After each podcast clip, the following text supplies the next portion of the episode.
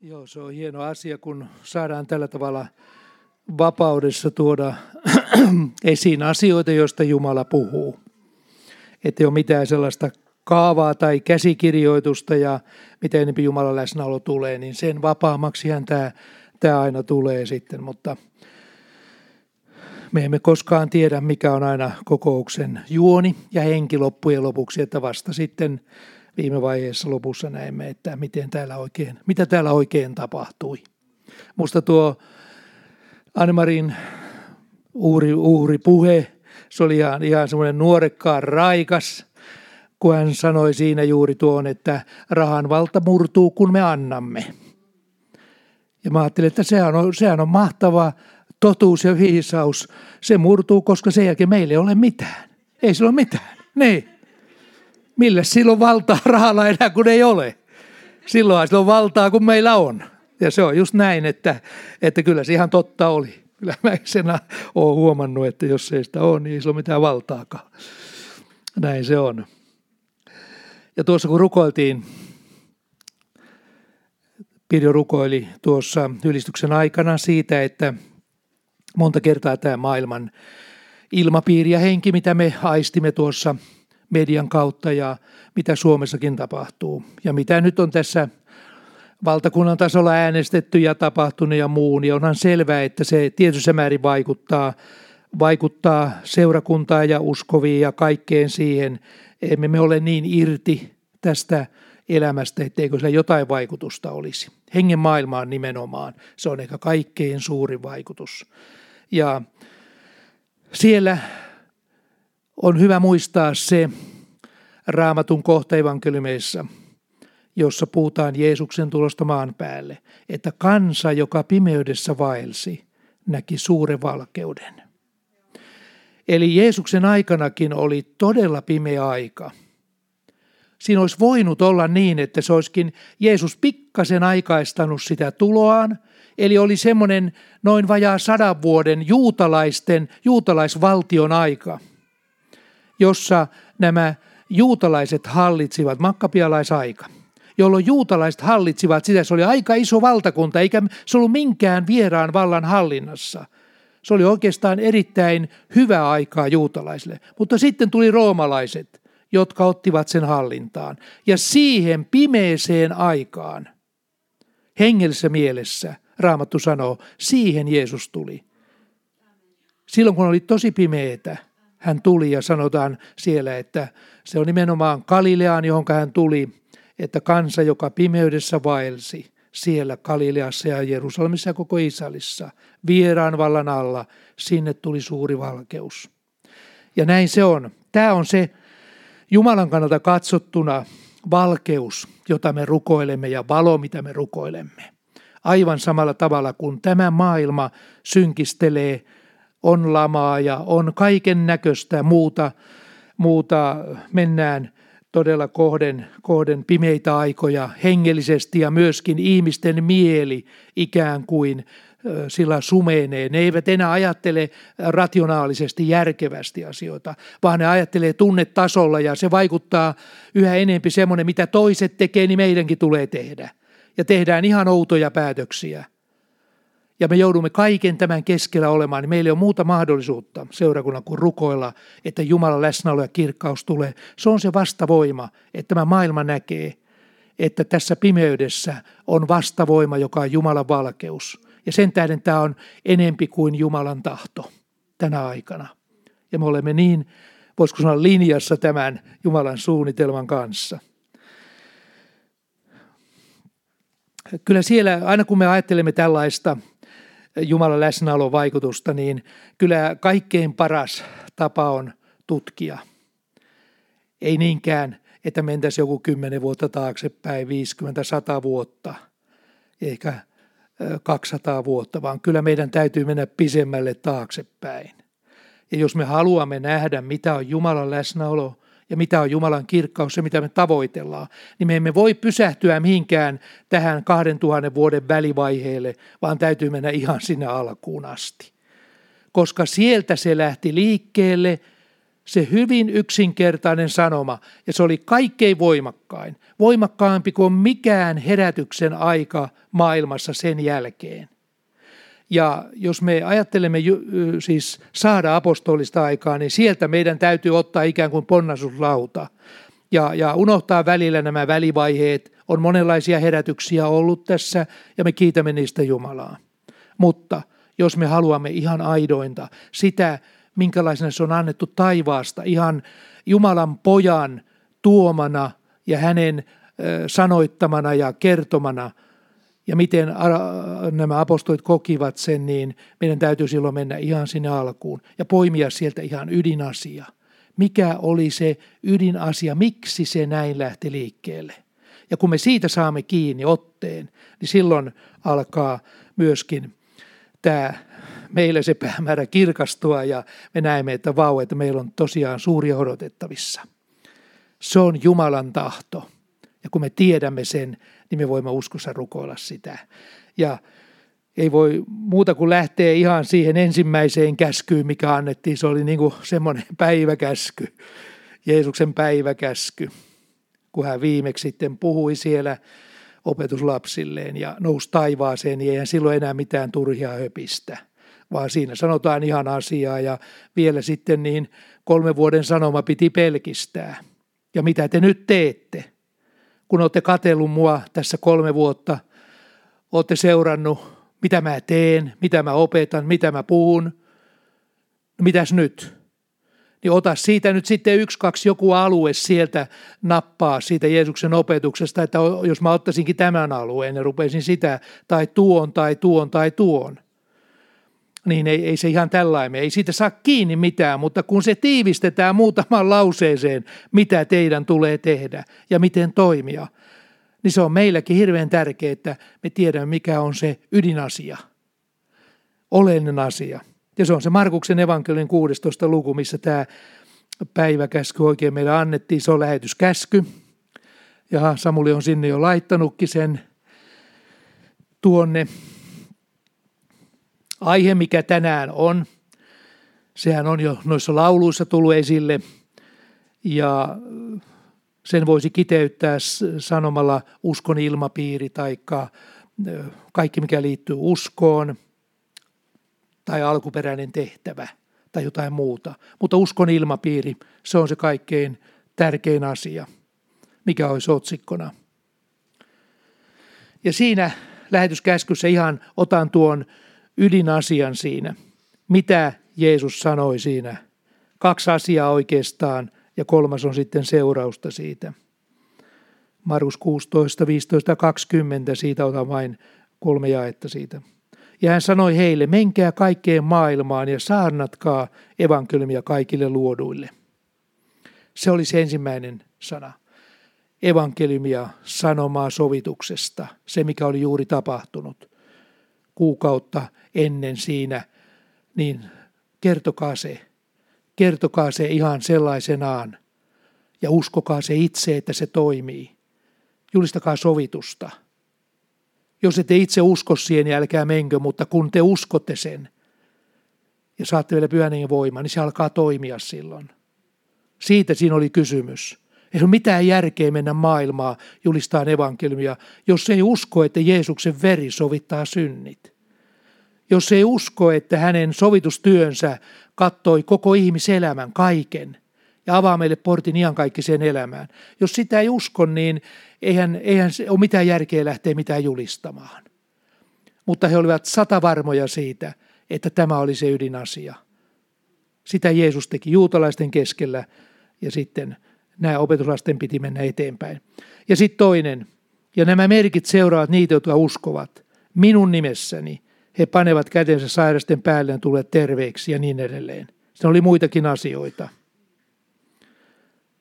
aikamoinen valtuutus opetuslapsille. Nämä merkit seuraa niitä, jotka uskovat. Minun nimessäni ja niin edelleen. Se on aika monen, kun julistetaan evankeliumi, niin sitä ei erotettu, tällaista asiaa ei erotettu siitä ollenkaan. Ei se ollut pelkkää vaan, että me julistamme sovitusta, syntien anteeksi saamista ja sitten ehkä opetamme niitä ja sitten se on siinä koska ei Jeesuksellekaan riittänyt tämä, vaan hänen jumaluutensa, koko se sanoman voima oli siinä, että siinä myöskin tapahtui jumalallisia tekoja. Hän osoitti olevansa Jumala, Jumalan kanssa yhteydessä, osoitti olevansa Jumalan poika tämän perusteella, että kaikenlaiset merkit ja ihmeet seuras hänen julistustaan. Jos sitä ei olisi tapahtunut, niin olisi ollut aika lailla köyhä, että Jumala, joka on kaiken luonut, maailmankaikkeuden tehnyt, meidät luonut, tietää joka ikisen asian meistä ihmisruumiissa ja tietää, mikä siellä on kunnossa ja mikä ei ole. Ja sitten hänkö ei pysty sitä korjaamaan. Tällä osoitetaan se, että Jumalalla on kyky korjata ihmisruumista, kun se syntiinlankemuksen seurauksena rapistuu ja rapistuu. Koko ajan mennään, mennään aina huonompaan suuntaan siltä osin. Sairaudet lisääntyy, ja kaiken näköistä tapahtuu, niin tälle alueelle hän antoi nimensä käyttöön, että minun nimessäni tehkää tällä tavalla. Kätten päälle paneminen oli yksi. Siinä vain sanottiin yksi ainoa asia. Olisi, olisi ne sitten ajakauluriivaa ja sellaisia ja muita ihmeitä, mutta siinä oli, siinä oli erikoisesti tämä alue. Ja kolmas asia, mikä siitä tulee sitten esille vähän myöhemmin, se on jae 20, kun he olivat kuulleet tämän päiväkäskyn, niin sitten he, tässä sanotaan, he lähtivät ja saarnasivat kaikkialla ja Herra vaikutti heidän kansansa ja vahvisti sanan sitä seuraavien merkkien kautta. Tämä oli se, mikä oli alussa. Ja se oli se, mikä, mitä Jeesus halusi, että tällä tavalla me toimitaan, että näitä asioita ei irroiteta toisistaan mutta on kulunut 2000 vuotta ja ne on nyt täysin ikään kuin irti toisistaan. Ne ei oikeastaan kulje ollenkaan yhdessä nämä kaksi asiaa. Evankeliumin julistaminen, syntiä anteeksi saaminen ja toisaalta Jumalan voiman ilmeneminen. Nämä on ihan niin kuin irti toista ja se oli oleellinen asia apostolien teoissa ja koko evankeliumin julistamisessa. Ja nyt me tapailemme uuden, ikään kuin kuromme umpeen tätä isoa käppiä tässä näin. Ja sen takia meillä on lauluja, jotka ovat uskonvoittoisia ja, ja sillä tavalla nostavat meidän henkeä, niin kuin tänäänkin kuultiin. Ja meillä on muitakin siellä tällaisia, tällaisia tosi sotaisia lauluja, semmoisia taistelulauluja tällä alueella, että me murramme vihollisen muureja ja murramme kaikkia pimeyden valtaa tuossa näkymättömässä maailmassa ja että ilmestyksen henki saa alkaa vallata ja alamme nähdä asioita. Ja se on tosi tärkeä. Ja aivan alussa sitten, kun opetuslapset lähtivät, niin siellä,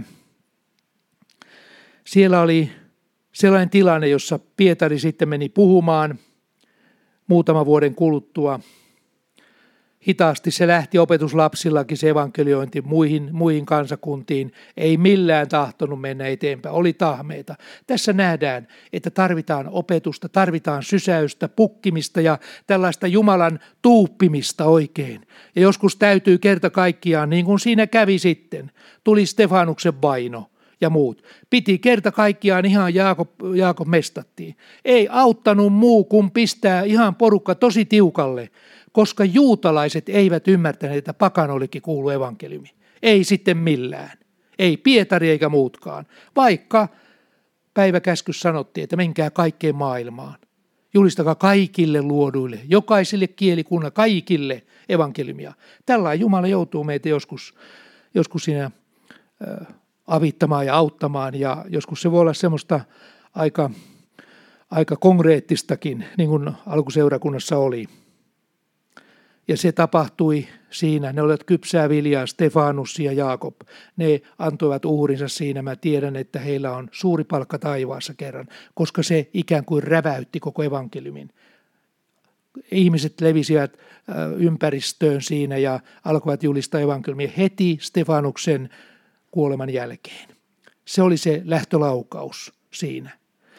Ja kun Pietari sitten Korneliuksen luokse menevä neljä viiden vuoden kuluttua ja siellä saavat pyhän hengen, ensimmäiset pakanat täytyvät pyhällä hengellä, niin se avasi Pietarin silmiä. Se oli muutamia tapahtumia, jotka avasi.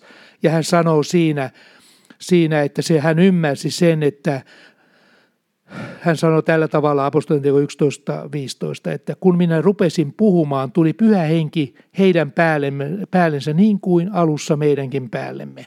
Siis Korneliuksen, sadan päämiehen, Kesariassa asuvan, hänen päällensä ja perhekuntansa päälle tuli niin kuin alussa oli ollut. Siis alun pitäen se oli juuri tällä tavalla meni eteenpäin. Ja sen tähden siinä oli sellainen erikoinen voima tuossa asiassa, että se, se sitten sai ikään kuin siivet ja siitä lähdettiin meneen eteenpäin. Niin kuin me olemme nähneet, raamatusta näemme ja ympäristöstä näemme, että nyt todella on viimeinen aika. Lopun aika. Ja me elämme tässä aivan erilaisessa ilmapiirissä, että Rooman valtakunnan aika, se kuitenkin, vaikka se oli pimeyttä, niin kyllä Jeesus sanoo, että tulee yö. Siis se ei ollut vielä ihan yö, se ei ollut ihan, äh, ihan semmoinen, semmoinen sysimusta yö Rooman valtakunnan aika. Siinä oli Pax Rooma silloin, oli semmoinen rauhan aika toisaalta, mutta juutalaiset olivat alistettuja. Niin nyt jos vertaa tähän aikaan, niin Jeesus sanoi, että tulee yö, jolloin ei kukaan voi työtä tehdä. Siis se pimeys sakenee koko ajan loppua, loppua kohden. Ja me näemme sen jo ihan, ihan mediasta ja kaikesta, että minkälaisen, minkälainen se, mikä se väline on, millä tavalla tämä pimeys lisääntyy. Ja se on tämä internet ja sen kautta kaikki, mitä sieltä tulee ja sinne menee ja mitä me luemme ja minkä alla me olemme. Me emme kohta pääse millään sitä karkuun. Me olemme ihan niin kuin sidottu siihen maailmaan. Ja sen tähden niin me joudumme tosi koville ja silloin se pimeys tulee yhä syvemmäksi. On ihan, ihan ihmeellisiä, merkillisiä ilmiöitä siinä, mitä se tulee olemaankaan median valta – pikkanen joku asia, niin se saattaa yksi, kaksi ryöpsähtää, että sadat ja tuhannet ja miljoonatkin saattaa yksi, kaksi joutua semmoisen jonkun, jonkun ihmeellisen liikehdinnän pauloihin, jota ei aika, aikana ollut mahdollistakaan. Nyt se on kaikki mahdollista. Ja Paavali sanoo viimeisessä kirjeessään Timoteukselle kolmas luku – jakeet yhdestä viiteen, mä luen vaan siitä ihan pari jaetta. Mutta tiedä se, että viimeisinä päivinä on tulee vaikeita aikoja. Siis se pimeys synkistyy ja me ollaan nyt tässä näin. Silloin ihmiset ovat itse rakkaita ja niin edelleen. Mutta sitten mitä hän sanoo viimeksi Timoteukselle jakeessa 5, kolmatta lukua toista Timoteuskirjettä. Hän sanoi yhden asian, mikä on lopun ajalle hyvin tyypillistä. Ja sitä me elämme nyt tätä aikaa. Heissä on jumalisuuden ulkokuori, mutta he kieltävät sen voiman, sen kaltaista karta. Eli evankeliumin julistus, kaikki mitä siinä on, se on irroitettu kokonaan tästä Jumalan voimasta, Jumalan läsnäolosta, sen kokemisesta ja sitä, että, että se on todellista meidän keskellä. Se on irroitettu. Puhutaan jumalisia asioita, opetetaan raamattuakin, mutta se irroitetaan kokonaan se jumalallinen voiman läsnäolo. Ja Jumalan valtasuuruus irroitetaan siitä, että Jumalalle ei enää olekaan kaikki mahdollista. Tällaista karta, tällaista opetusta, jossa julistetaan vain tiedon, tietoa tiedon päälle, mutta, mutta siitä ei ole sitten sen enempää hyötyä. Alkuseurakunnassa, siellä tässä tilanteessa oli yksi sellainen, sellainen vastavoima, joka oli tärkeä seurakunnan siinä, siinä alkuvaiheessa. He olivat siellä apostolien opetuksessa. He olivat siellä kaikessa siinä, se oli niin lähellä ollut Jeesuksen ylösnousemus ja kaikki ne tapahtumat. Heillä oli semmoinen konkreettinen asia.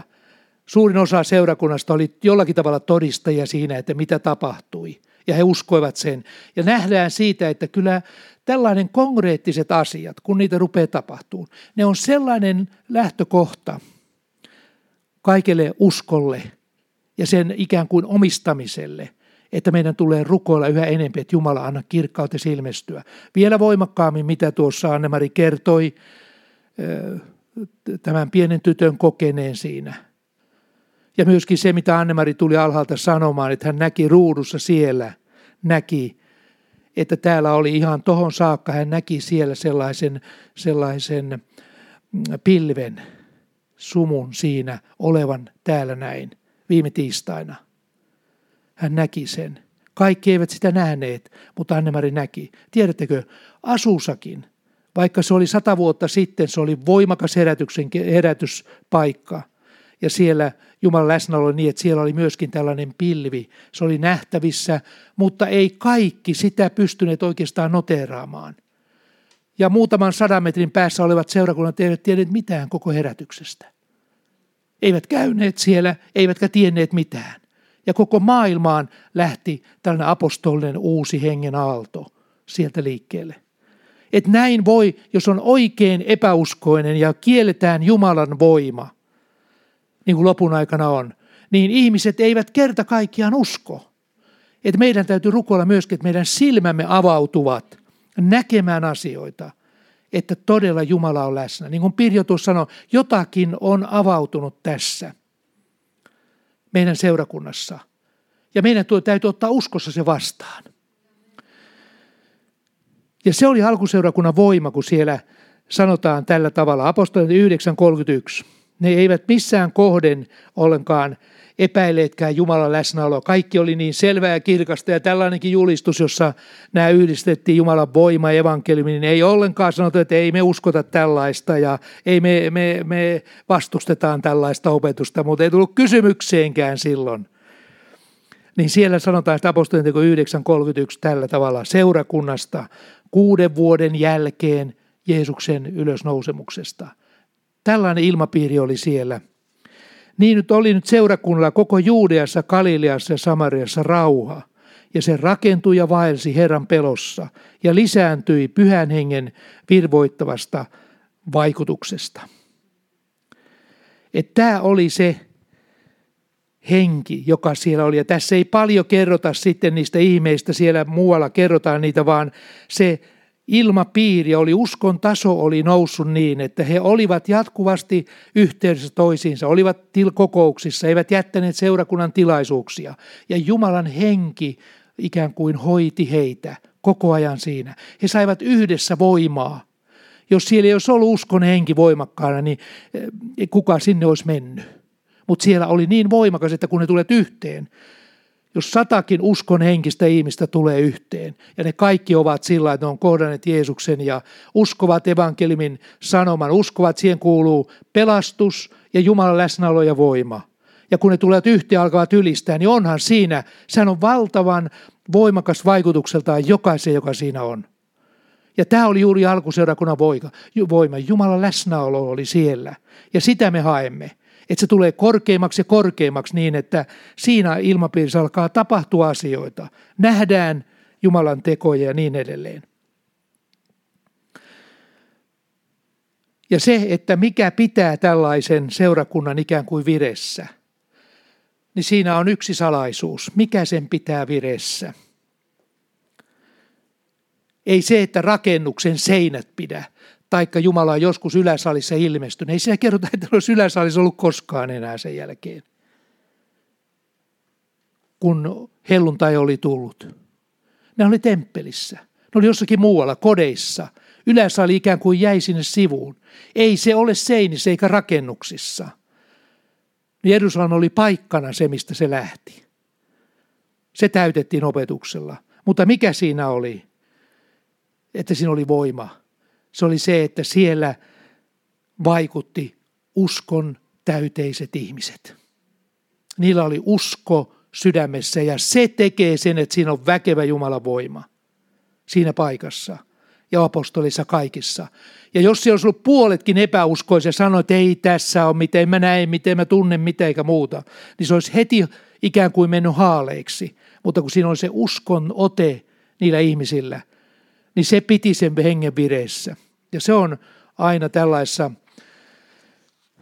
kun etsitään Jumalan voimaa, niin sitähän me etsitään, että ihmisissä tapahtuu sellainen muutos, että he uskovat kaiken sen. Ja se on aina jännittävää tulla tänne. Tästä ei tiedä aina, kun täällä kuka täällä julistaa ja mitä. Mistä te tiedätte, vaikka mä olisin kohdannut Jumalan ennen tätä saarnaa? Mistä te tiedätte sen? Kuunnelkaa siinä mielessä tarkkaan. Entäpä jos Jumala on puhunut mulle jotain? Uskokaa se. Ottakaa se vastaan. Täällä voi tapahtua ihan mitä vaan, kun me tällainen, tällaisessa mielessä ollaan. Koska usko on valinta. Se on todella, se on selkeästi se on valintakysymys. Me ajattelimme, että se on sellainen asia, joka taivaasta annetaan, on niin kutsuttu uskonlaaja – ja se toisilla sitä ei ole ja toisilla sitä on ja ne, joilla se ei ole, niin ne on sitten ihan maassa ja ne on koko ajan niiden uskon ihmisten perässä juoksee ja siellä. Ei se on tietyt hengen, alue, hengen alueella on tietty tällainen voimakkaampi usko joillakin ja sillä tavalla, mutta kyllä uskon alue on valintakysymys, että sä et vastusta sitä. Ei se niin monimutkainen ole. Siis tämä loppujen on hirveän pelkistetty tämä koko julistus ja koko evankeliumi. Ei tässä paljon tarvitse tietää. Muutama jae, jos te otatte raamatusta ja niiden kanssa painatte tuonne kadulle, niin kyllä se toimii, jos te uskotte sen. Lähetyskäsky esimerkiksi. Julistatte evankeliumia ja sitten sanotte, että koska ne sanottiin, he laittavat käten sairasten päälle. Mä uskon sen ja nyt alkaa tapahtua jos ei sulla mitään muuta tietoa ole siellä, eikä mitään uskonnollista selitystä, että missä tapauksessa se ei toimi. Mutta jos sä uskot sen vaan, eikä, etkä ole kuullut mitään tällaista, niin, niin se on hyvin yksinkertaista. Tämä on niin pelkistettyä tämä, tämä. Ja alkuseurakunnassa oli juuri sellainen, ja se vaatii aina haastetta. Se oli kova haaste juutalaisten uskonnollisten rappien ja pappien voittaminen. Siis usko tulee esille vasta kun sulla on haaste. Tulee sairaus, tulee ongelma, tulee joku sellainen vaikea tilanne perhepiirissä tai omassa elämässä tai siinä. Silloinhan sitä vasta uskoo. Jos kaikki menee niin kuin luonnonlakien mukaan täällä, ettei mitään tapahdu, niin e, sitähän vaan mennä jollotetta, eikä tässä tarvitse mitään uskoa. Mutta heti kun tulee tämmöisiä haasteita, jossa täytyy rukoilla, että nyt ei mun voima auta, eikä mun ymmärrys, Jumala, tule auta, niin siinä sitä ruvetaan tarvii uskoa. Ja semmoisia tulee aina, koska meillä on vastustaja. Sehän ei anna meidän olla möllöttävää voiman, voiman tunnossa, vaan se hakee aina, että pistetäänpä poille haastetta vähän tässä. Sehän on sen tehtävä ja se on, se me olemme kokeneet kyllä monella tapaa. Tuossa kun Pirjo sanoi, että, tai Anne sanoi, että, että tosiaan niin meillä tässä seurakunnassa on, ja Pirjo sanoikin, ja uskotaan se, että Jumala on avannut jonkun oven. Kun me viime tiistaina rukoiltiin, jotka olitte paikalla täällä, niin, niin me rukoiltiin täällä yhden henkilön puolesta, joka oli se Helsingin päässä. Ja, ja niin, hänessähän on syöpä, hän on syöpälääkityksellä pari vuotta ollut, vaikea syöpä. Se ei ole talttunut eikä saatu kuriin sitä ja se heikentänyt hänen ruumiillista kuntoaan ja sitten iski päälle keuhkokuume siis siihen. Ja hän oli sairaalassa sen takia. Ja sitten huomasi, että sillä on vielä korvatulehdus siinä ja kahdeksalta illalla rukoiltiin tiistaina. Meille tuli viesti keskiviikkona siinä iltapäivällä että niin ne tulehdusarvot, joilla sitä mitataan, ne olivat laskeneet. Ne alkoi olla ok. Ja torstaina tuli uusi viesti, hänet on laitettu kotio. Ja kuvauksissa näkyy, että hänellä oli ollut keuhkokuume molemmissa keuhkoissa, mutta tulehdusarvot olivat laskeneet.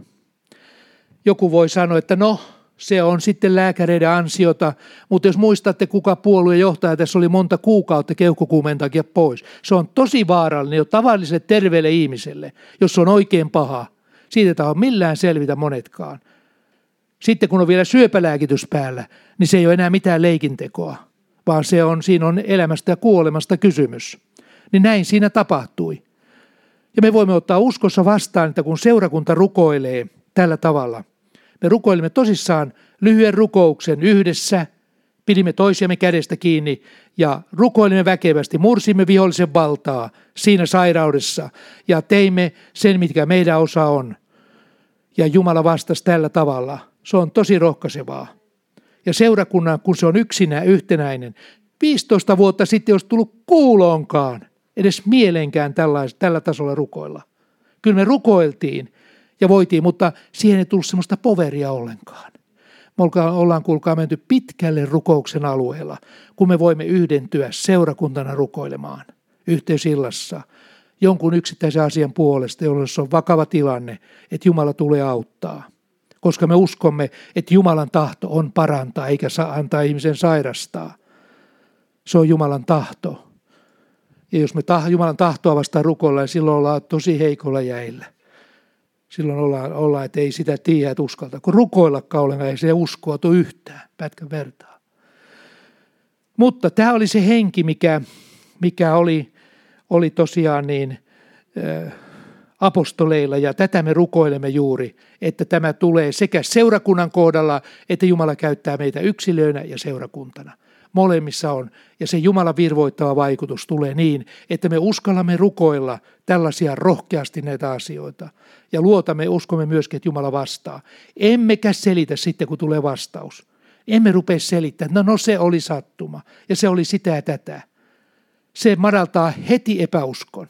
Epä, tällainen epäuskon ajatus madaltaa heti uskon. Eikä meillä ole oikeastaan rohkeutta enää rukoilla, jos me aina selitämme kaikki. Monet ovat selittäneet, kun Jumalan voima toimii. Ne ovat kirjoittaneet kirjo oikein, kuinka siinä herätyksessä ei oikeastaan yhtään todistettavaa ihmettä tapahtu, vaikka tuhannet ihmiset kokivat. Tällaisiakin suomenkielisiä kirjoja on olemassa, joissa oikein todistetaan, että ei siellä mitään erikoistavaa. Kaikki on selitettävissä ja tällä tavalla. Tämä on juuri, he kieltävät sen voiman. Tämä on lopun ajan henki. Ja me ei taistellaan tällaista henkeä vastaan. Mutta alkuseurakunnassa, kun piti siellä tehdä jotakin, piti valita jotakin johonkin ja piti katsoa, että ketkäs me nyt otetaan tuohon hommaan mukaan, niin kyllä siellä oli aika selkeä semmoinen kriteeri siinä ilmapiirissä apostoleilla ja muilla. Esimerkkinä sanoisin juuri tähän liittyen, että me koko ajan tähän samaan niin kuin peilataan, mitä siellä tapahtui. Miten ne teki valintaa, millä perusteella. Se, kun oli puhetta siitä diakonien valinnasta silloin seurakuntaan, niin siellä sitten apostolit määrittelivät sen, että jo sellaiset, joilla on, jotka ovat henkeä ja viisautta täynnä – Tällaisia otetaan. Että valitkaa veljet keskuudesta, ne ei edes valitsee sitä, vaan sanoo että toisten tehtäväksi, että on niin paljon porukkaa ja ymmärrystä, että valitkaa sieltä ne, joissa on henkeä viisautta täynnä. No jos siinä olisi pitänyt arpapelillä tehdä se, niin ei siitä olisi tullut yhtään mitään. Se olisi tullut ihan mitä sattuu siellä. Mutta huomaatteko, ei tämä niin sattuman kauppaa ole. Mistä ne tiesivät sen, että kenet valitaan? Kyllä se näkyy kun Jumalan läsnäolo joidenkin yli, jotka ovat antaneet Jumalalle, eivät pistä vastaan, haluavat olla Jumalan käytössä muuta, kyllä se näkyy siellä. Ja kohta oli seitsemän heti jonossa siinä. Ja, ja nämä ne sitten siinä valitsivat. Ja Stefanus oli yksi siinä henkilö, joka siinä, siinä valittiin se. Ja mitä Stefanuksesta sanotaan? Ja se puhe kelpasi kaikelle joukolle ja hän valitsivat Stefanuksen, miehen, joka oli täynnä uskoa ja pyhää henkeä. Mistä ihmeestä ne tämmöisen miehen sieltä kekkas yksi, kaksi? Tuhansia oli siellä tullut uskoon. Tuhat mie- viisi tuhatta miestä oli jo, ehkä kymmenen tuhatta oli uskossa. Niin miten yhden kekkas sieltä Stefanuksen? Kun se oli paljon muita vaihtoehtoja, koska hän oli täynnä uskoa ja pyhää henkeä. Ei se ole, ei, sitä ei voida pimittää ihmisessä, jos hän on antautunut Jumalalle ja jos Jumala käyttää jotakin ihmistä ja hänessä on uskon henki, niin sitä ei voi, sitä ei voi kerta kaikkiaan niin mitätöidä. Kaikki tiesi sen. Ja kun esiteltiin nämä ihmiset, joo okei, me tunnetaan Stefanus. Hän oli tällä alueella, toimi, voimakkaasti hänet valittiin koska siellä oli kriteerinä, täytyy olla uskoa. Ei ketään epäuskoista, ei yhtään, joka siellä vähänkin kanitti niihin näihin Jumalan ihmeisiin ja Jumalan eteenpäin menoa ja kaikkea, mitä apostolit opetti. Ei saanut yhtään olla vastaan, vaan aina kun puhuttiin uskosta, niin aina oli aamenta ja hallelujaa siellä, ihan varmasti. He olivat koko, koko sydämestään siinä mukana ja nämä, tämä valittiin. Ja seuraavana siinä oli sitten Filippus, oli seuraavana siinä. Ja siellä sanotaan tällä tavalla myöhemmin sitten Filippuksesta. Siinä ei tuossa kohdassa mainita mitään hänen hengen voimastaan ja muusta, mutta sitten vähän myöhemmin siellä kyllä sitten sanotaan Filippus, joka lähti siitä sitten, kun tuli vainot siinä, oliko Stefanuksen vainon jälkeen lähti siitä, yksi näistä diakon sekin porukka hajosi siitä ihan muualle ja, ja Filippus lähti myöskin, mutta hänessäkin täytyi olla, että hänet valittiin siinä Stefanuksen jälkeen mainitaan, niin hänetkin valittiin porukkaan mukaan siinä ikään kuin johtamaan tällaista asiaa, niin ne kaikki olivat tällaisia Jumalan ihmisiä. Niissä näkyy, että ne usko koko sydämestään Jeesuksen lähetyskäskyn. Uskoivat kaiken, mitä Jeesus sanoi ja halusivat toimia sen mukaan. Ja täällä sanotaan apostolien tekojen kahdeksas luku Stefano Filippuksesta, kun hän oli Samariassa 6-7.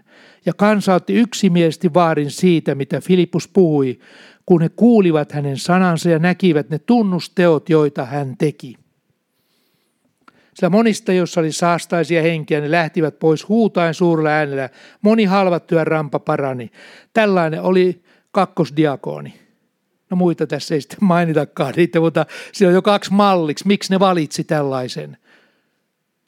Että kyllä Jumalallakin on tietty, ja Jeesus kun valitsi apostolit, niin hän hengessään näki kun ne olivat vielä ihan raakilleita, niin hän näki jo monen vuoden taakse, koska hänessä oli profeetallinen henki. Hän näki, mitä ne tulee olemaan. Kuka siinä kestää, kuka, minkälainen on siinä. Ja, ja sitten hän myöskin tiesi Juudaksen taustan siinä, mikä sille tulee olemaan, lankeemuksen syynä ja niin edelleen. Mutta profeetan henki pystyi arvioimaan, mutta tuossa ei enää tarvitse profeetallista henkeä, vaan se näkyy ja kuului, että nämä on Jumalan ihmisiä. Ja kyllä silloin, kun on seurakunnassa, on tällainen Jumalan läsnäolo, kyllä sen näkee, meidän maailma näkee sen. Että ei se ole niin salaista, että kerta kaikkiaan täytyy, täytyy oikein raavattua tutkivalla ottaa, että onko tämä nyt Jumalan herätys vai eikö ole. Ja täytyy kysellä yhdeltä sun toiselta, miten tämä oikein on. Onko tämä nyt raitista, onko tämä oikein tehty ja onko tämä sananmukaista ja muuta. Ei siinä enää kysellä silloin, kun Jumalan voima tulee niin kyllä se tiedetään ja tunnetaan. Ja siinä on ihan herätyksen merkit. Samoin kolmas esimerkki. Me nyt ollaan siis tämän uskon alueen alkulähteillä, että tällä tavalla siellä toimittiin. Ja tämä on se malli, mihinkä me pyrimme. Tämä on se ikään kuin visio, jonka Jumala on meille antanut. Sano tämä maailma ja muut, mitä hyvänsä. Tämä on se lähtökohta, mihin me pyrimme. Ja siellä oli kolmas semmoinen hyvä esimerkki tästäni on Barnabas. Siellä hän oli Jerusalemissa mukana, mukana ja seurakunnassa voimakkaasti. Ja sitten kun evankeli meni Antiokiaan, sinne, sinne Syyrian pohjoisosiin, niin siellä sitten kuului kummia, että siellä ihmiset olivat vastaanottaneet ja se he sitten miettivät Jerusalemissa apostolit, että kuka sinne laitettaisiin nyt katsomaan, että mitä siellä tapahtuu. Ja pikkasen niin kuin pitämään järjestystä siellä niin ei sinne Tuomasta laitettu. No anteeksi, kyllä Tuomaskin jo pääsi siinä aika hyvin, hyvin sitten hollille tästä asiasta, että kun hän oli ensin töpännyt siellä ja epäuskossaan, ei uskonut mihinkään. En mä usko mihinkään. Että jos mä laitan sormia siihen, jos se laita, niin mä en usko. Ja Jeesus moittikin häntä siitä, että, että älä ole epäuskoneva uskovainen. Autuat ovat ne, jotka ne ja kuitenkin uskovat. Uskokaa se, mitä Pirjo sanoi tuossa, että meillä on alkamassa uusi aika. Otetaan se vastaan. Autuaita ovat ne, jotka et näe ja kuitenkin uskovat. Tämä on uskoa.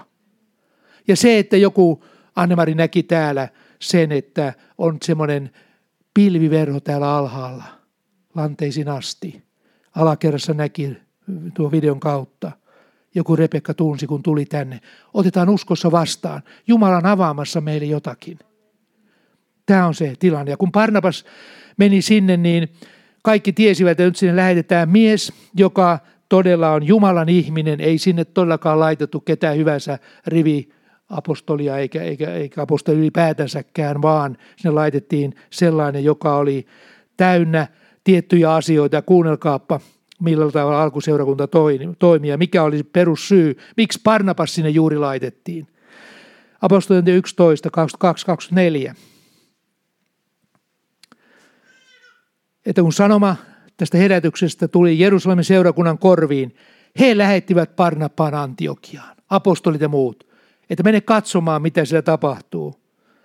Ja kun hän saapui sinne ja näki Jumalan armon, niin hän iloitsi ja kehoitti kaikkia vakaalla sydämellään pysymään Herrassa. Ja sitten jatko, ja 24. Sillä hän oli hyvä mies ja täynnä pyhää henkeä ja uskoa, ja Herra lisääntyi paljon kansaa. Siis tässä oli tämä Parnappaan suositus. Hän oli täynnä uskoa ja pyhähenkeä. Ei sinne kannattanut pistää ketään, joka tulee arvioimaan, onko tämä Jumalasta vai ei, ja saaks pakanat kuulla evankeliumia vai ei, ja pitääkö tehdä näin tai noin. Rukoilla kädet päälle laitettuna ja, ja mitä hyvänsä siellä voi saattokin olla tällaisia monia, monia asioita, niin hän näki ja aisti hengessään, että siellä on Jumalan läsnäolo ja Jumala tekee työtään. Ja hän tuli ja rohkaisi heitä uskon henki oli hänessä. Ja kun sitten tuli tilanne, jossa piti lähteä ensimmäinen lähetysmatkalle Parnappaan ja pa- Sauluks Paavalin sieltä Antiokiasta, niin siinäkin näemme semmoisen Jumalan johdatuksen. Pyhä henki sanoi, että erottakaa minulle Parnapas ja Saulus siihen työhön, mihin olen heidät kutsunut. Että ei sieltä otettu ketään hyvänsä. Siis Paavalilla oli voimakas kutsu – Nämä on kyllä aika lailla korkean tason asioita, mutta täytyy rimaa nostaa kulkaa korkealle. Jos me otetaan ihan vaan tähän maan tasolle, mitä me nyt juuri ja juuri ollaan, niin eihän me kukaan pääse eteenpäin. Pistetään rima korkealle ja katsotaan, mitä Jumala tekee, koska ne ihmisiä nekin oli. Mutta ne oli vaan täynnä uskoa ja pyhä henkeä. Niin siinä, että miksi nämä kaksi paria, kaksi ihmistä lähti, miksi pyhänkin linkitti ne yhteen. No syy on hyvin, hyvin selvä siihen, koska molemmat olivat uskon ihmisiä. Molemmilla oli, oli Jumalan läsnäolo ja voima siinä ja voitelu siihen tehtävään. Jos siihen olisi laitettu joku sellainen epäilevä kaveri Paavalinkin mukaan, joka aina olisi vähän niin kuin pitänyt lahkeesta vähän aina kun Paavali olisi innostunut, niin aina vähän maan päälle ja siihen ei. Vaan sen täytyy olla ihan samassa hengessä – jotta ne tukevat toinen toisiaan. Eikä toinen masentaa toinen yrittää pitää niin kuin semmoista korkeata profiilia, hengellistä profiilia. Kyllä siinä täytyy olla sellainen uskon henki kaikilla. Ja tämä on seurakunnassakin. Niin siellä täytyy olla valtaosa niitä, jotka uskovat. Vaikka eivät näekään asioita, niin kuitenkin me uskotaan. Tämä on se koko evankeliumin salaisuus. Koska tämä maailma, tämä henki uskonen henki kieltää Jumalan voiman, mutta me emme sitä tee. Ja kun ne sitten menivät siellä eteenpäin, tämä on edelleen ihan siinä 15 vuotta Jeesuksen ylösnousemuksen jälkeen suurin piirtein parikymmentä vuotta siitä, niin tällaisista aikamääristä puhutaan.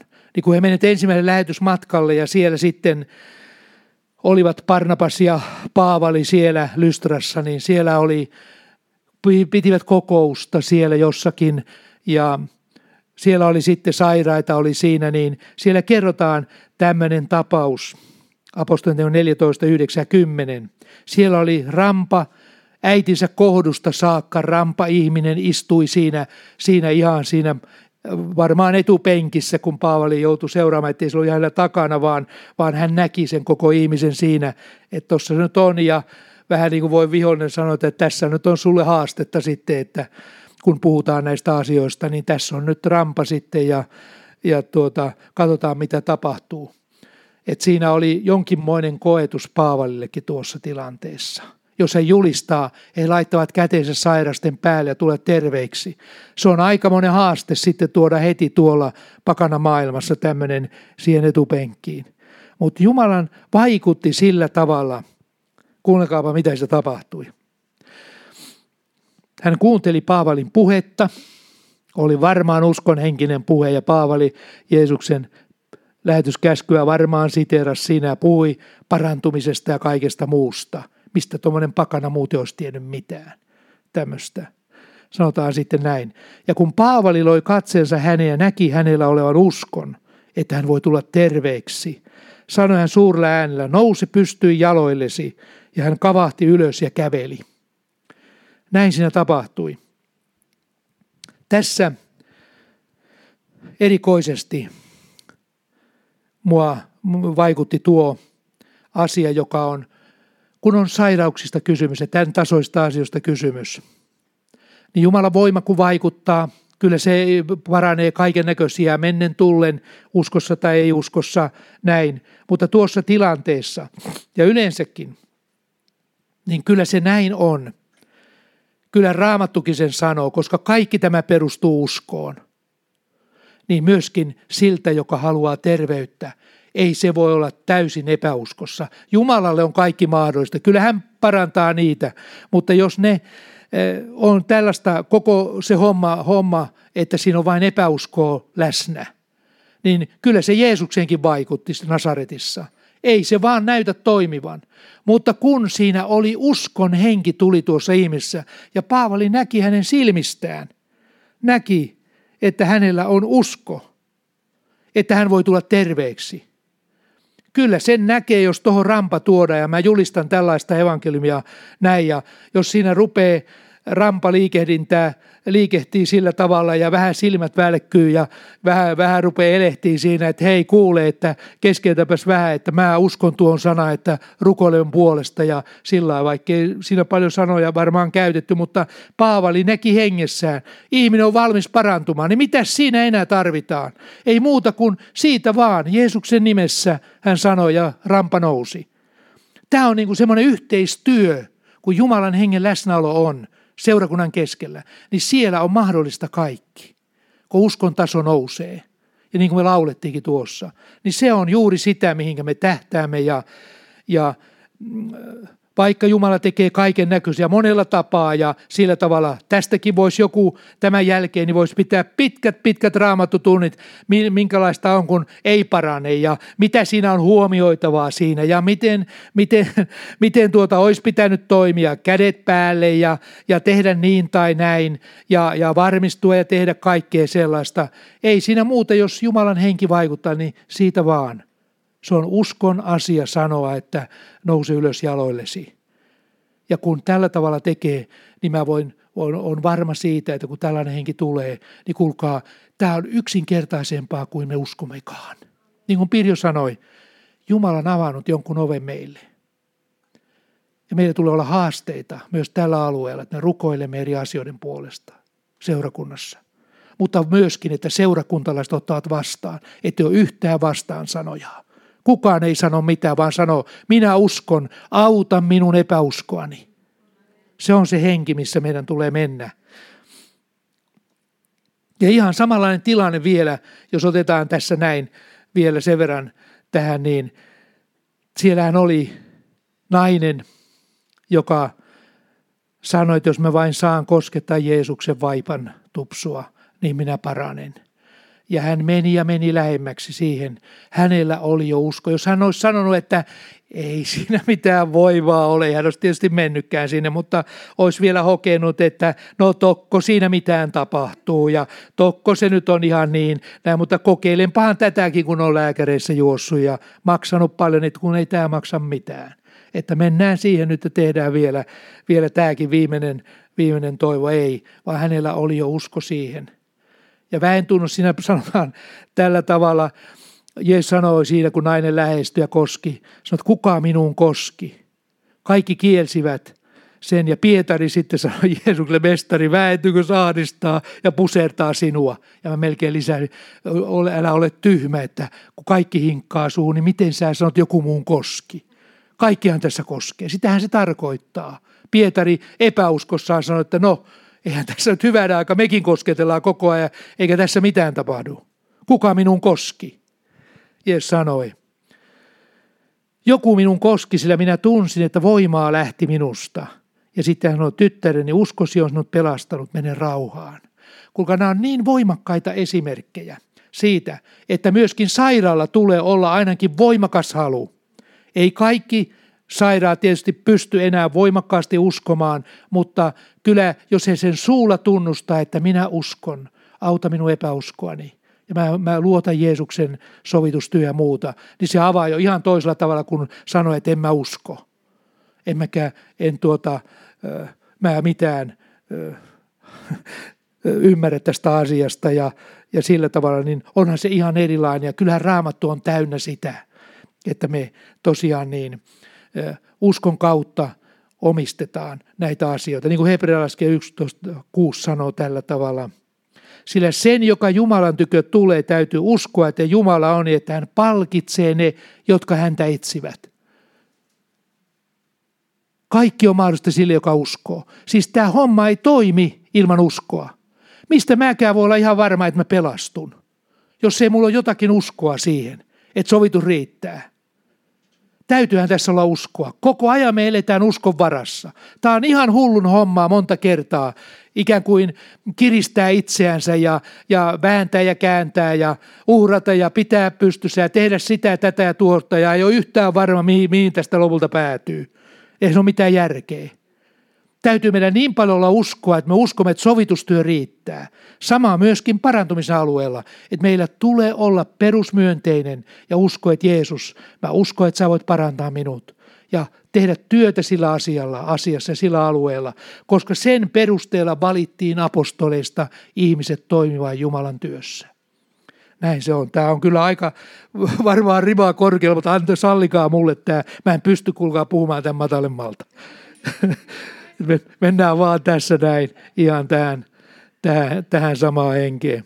Siellä oli vielä yksi semmoinen hyvä esimerkki on, ja en malta mainitsemat, joka on ihan samassa linjassa tuolla näiden kanssa, kun siellä Jeesus, Jeesus tosiaan niin paransi sairaita ja muuta, ja kymmenen pitaalista tulee sinne hänen luokseen, ja nehän ei saanut lähestyä Jeesusta, mutta olivat huuto etäisyyden päässä siellä, ja sanovat siellä Luukas 17, 13 ja 15. Siellä sanotaan tällä tavalla. He korottivat äänensä ja sanoivat, Jeesus, mestari, armaada meitä. Huusivat siellä. Viimeinen toivo, että he saisivat, että Jeesus jotain teki heidän puolestaan. Ja heidät nähdessään Jeesus sanoi heille, menkää ja näyttäkää itsenne papeille. Ja sitten sanotaan, ja tapahtui heidän mennessään, että he puhdistuivat. Tässäkin olisi voinut Jeesus sanoa suoraan, että hei, että, että, että, että parantukaa Jeesuksen nimessä ja pitaali lähde, je, lähde minun nimessäni. Ei tarvitse sitä Jeesuksen nimessäkään sanoa, vaan lähde, lähde pois noista sairaista. Väisty, sairaus. Ja se olisi väistynyt siinä, mutta ei. Siinä piti olla jonkunlainen uskon elementti myöskin näillä, näillä, että ne lähti sitten kävelemään pappien luokse siinä pitaalisina, kun Jeesus käski.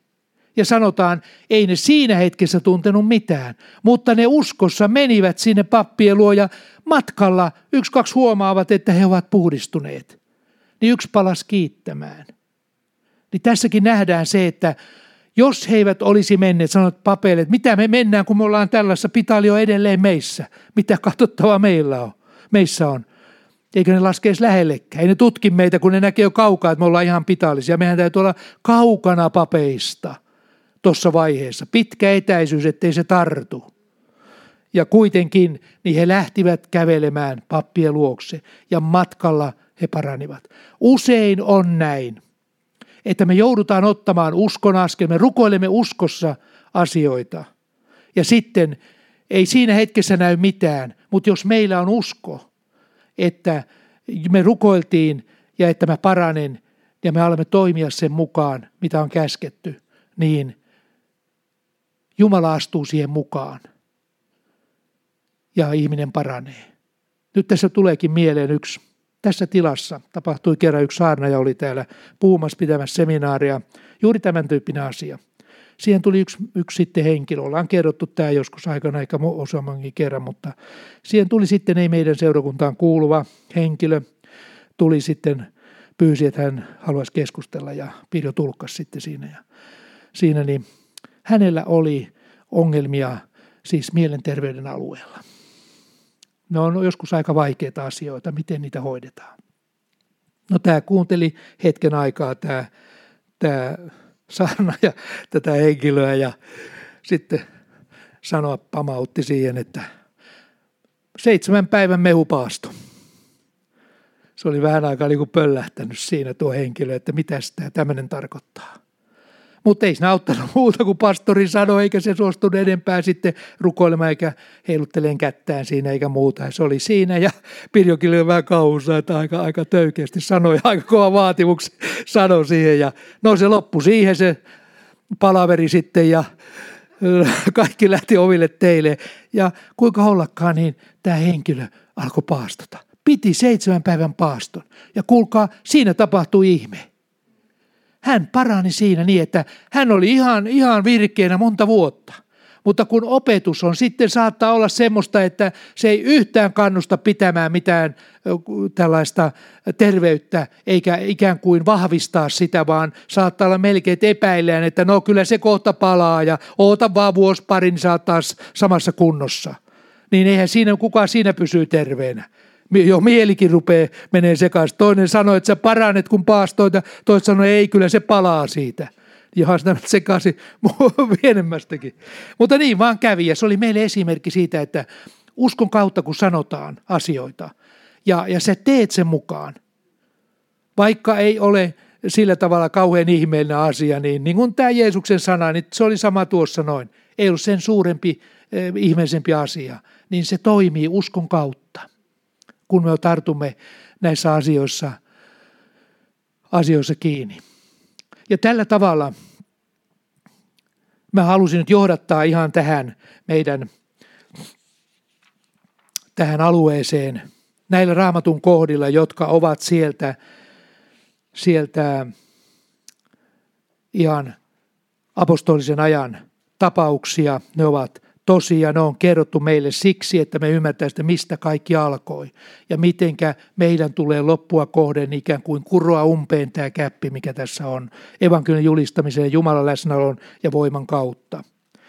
Niin se on se, mihinkä me pyritään, että Jumala, me emme tyydy siihen, että me vain olemme täällä ja katsomme, tämä maailma pimenee ja kaikki pahuus saa valtaa lisää ja, ja kaikki muu voimistuu, niin me emme suostu menemään sen alle, vaan me haluamme, että sun voima ilmenee väkevästi.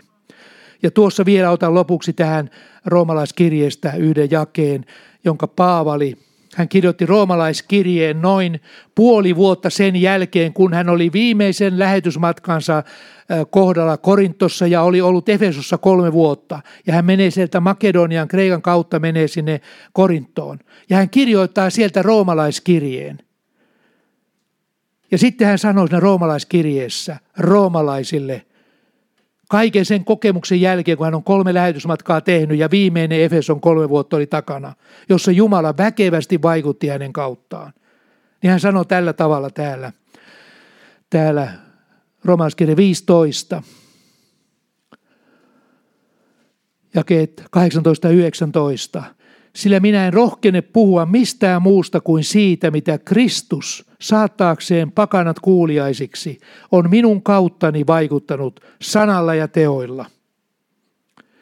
Tunnustekojen ja ihmeiden voimalla, pyhän hengen voimalla, niin että minä Jerusalemista ja sen ympäristöstä alkaen Illykoriaan saakka olen suorittanut Kristuksen evankeliumin julistamisen.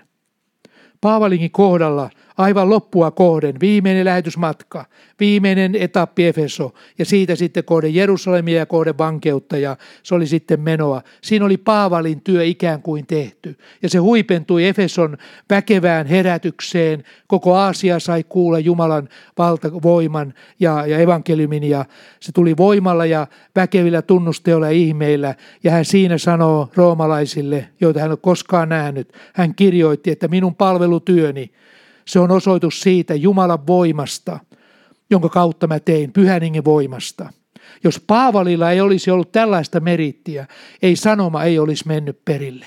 Se vaati tällaisen väkevän Jumalan läsnäolon hänen elämässään ja siinä palvelutyössä. Ja se antoi voiman hänelle mennä sitten eteenpäin. Kirjoittaa näin rohkeasti, että se on tehty kaikilla tunnusteikoilla, ihmeillä ja voimalla, pyhän hengen voimalla. Ja näin mä uskon, että mekin, kun me uskomme tämän asian, tässä ollaan nyt kiinni siitä, että uskotaanko me tai eikö uskota tätä, mitä tässä on, tässä on julistettu. Vanhan liiton pyhät saivat kokea uskon kautta monia asioita. Ja siellä hebrealaiskirje sanoo tällä tavalla, se on 11 ja 33 vielä, sen otan tuosta, tuosta tuo hebrealaiskirjeen kohdan. Siinä sanotaan tällä tavalla, tällä tavalla näin. Hebrealaiskirje 11.33.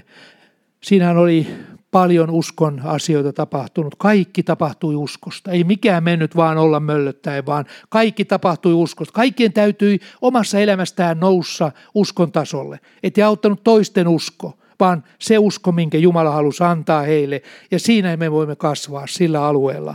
Ja sen, siinä auttaa, kun seurakunnassa julistetaan tätä aluetta. Sanotaan näin jotka uskon kautta kukistivat valtakuntia, pitivät vannuskautta voimassa, saivat kokea lupauksien toteutumista, tukkivat jalopeurain kidat. Erikoisesti tämä kohta, saivat kokea lupauksien toteutumista uskon kautta. Jos me uskomme Jumalan sanan ja lähetyskäskyn ja kaiken muun, tämä mitä raamatus sanotaan ja mitä alkuseurakunnassa oli, sen kautta me voimme saada tosiaan todistuksen ja, ja se, on, se tapahtuu vain, että me uskomme, että se on totta ja että se koskee myös meidän seurakuntaa ja meitä lopun aikana olevia seurakuntalaisia. Tämä on se henki, missä me menemme nyt eteenpäin ja me rukoilemme, että Jumalan läsnäolo saa olla tässä pimenevässä maailmassa. Se saa tulla väkevästi esiin meidän kautta otetaan uskossa vastaan se, että meillä on uusi aika alkamassa. Eikö meillä semmoinen joku laulukin ole? Se on hyvä laulu. Meillä on, musta tuntuu, että meillä on joka lähtö alkaa kohta lauluja siellä, että on, se on ihan hieno asia, että ei tarvitse, niin siellä on neljä, viisi laulua, laulua parantamisen alueella ja uskon alueesta ja, ja kaikesta muusta, että se on ihan mahtava. Tämä viimeinen CDkin, se on tosi raikas CD, aivan ihana nuoriso, se on oikein raikas, raikas tuulahdus semmoisesta maailmasta ja kohdistuu juuri tähän aikaan. Se on monille varmasti tosi virkistävä kokemus. Ja nyt tosiaan me rukoillaan tässä vielä lopuksi. Tässä voisi Tiina ja Juha tulla tänne vähän ylistyksen puolelle ja onko Pirja tulla tänne vielä rukoillaan tässä asioiden puolesta ja otetaan sitten vai onko teille joku siinä, mikäs, minkäs laulu mä äsken sanoin, joku uskon laulu? Mikäs se oli? Uusi aika on alkanut. Uh, joo, no niin, se on hyvä. Otetaan tuo laulu ensin, niin, niin tuota, ja sitten tuossa rukoillaan, niin Pidokin voisi tulla siihen mukaan. Uusi aika on alkamassa, se mitä Pidio profetoi tuossa, niin nyt me lauletaan sitä. Ja se on yhtä lailla voimakas sana kuin joku profetallinen sanakin, niin kuin me ollaan puhuttu, niin laulut meillä on profetallisia ja ne eivät ole vaan, vaan jonkinlaisia asemia pitäviä, vaan ne ovat valloittavia, eteenpäin meneviä me kannustetaan niissä toisiamme menemään eteenpäin. Mutta nyt on lippu nostettu korkealle, rima korkealla ja, ja siitä ei, alittaa ei voi, niin meidän täytyy hypätä, niin nyt sitten lähdetään menee eteenpäin. Alittamista ei hyväksytä missään.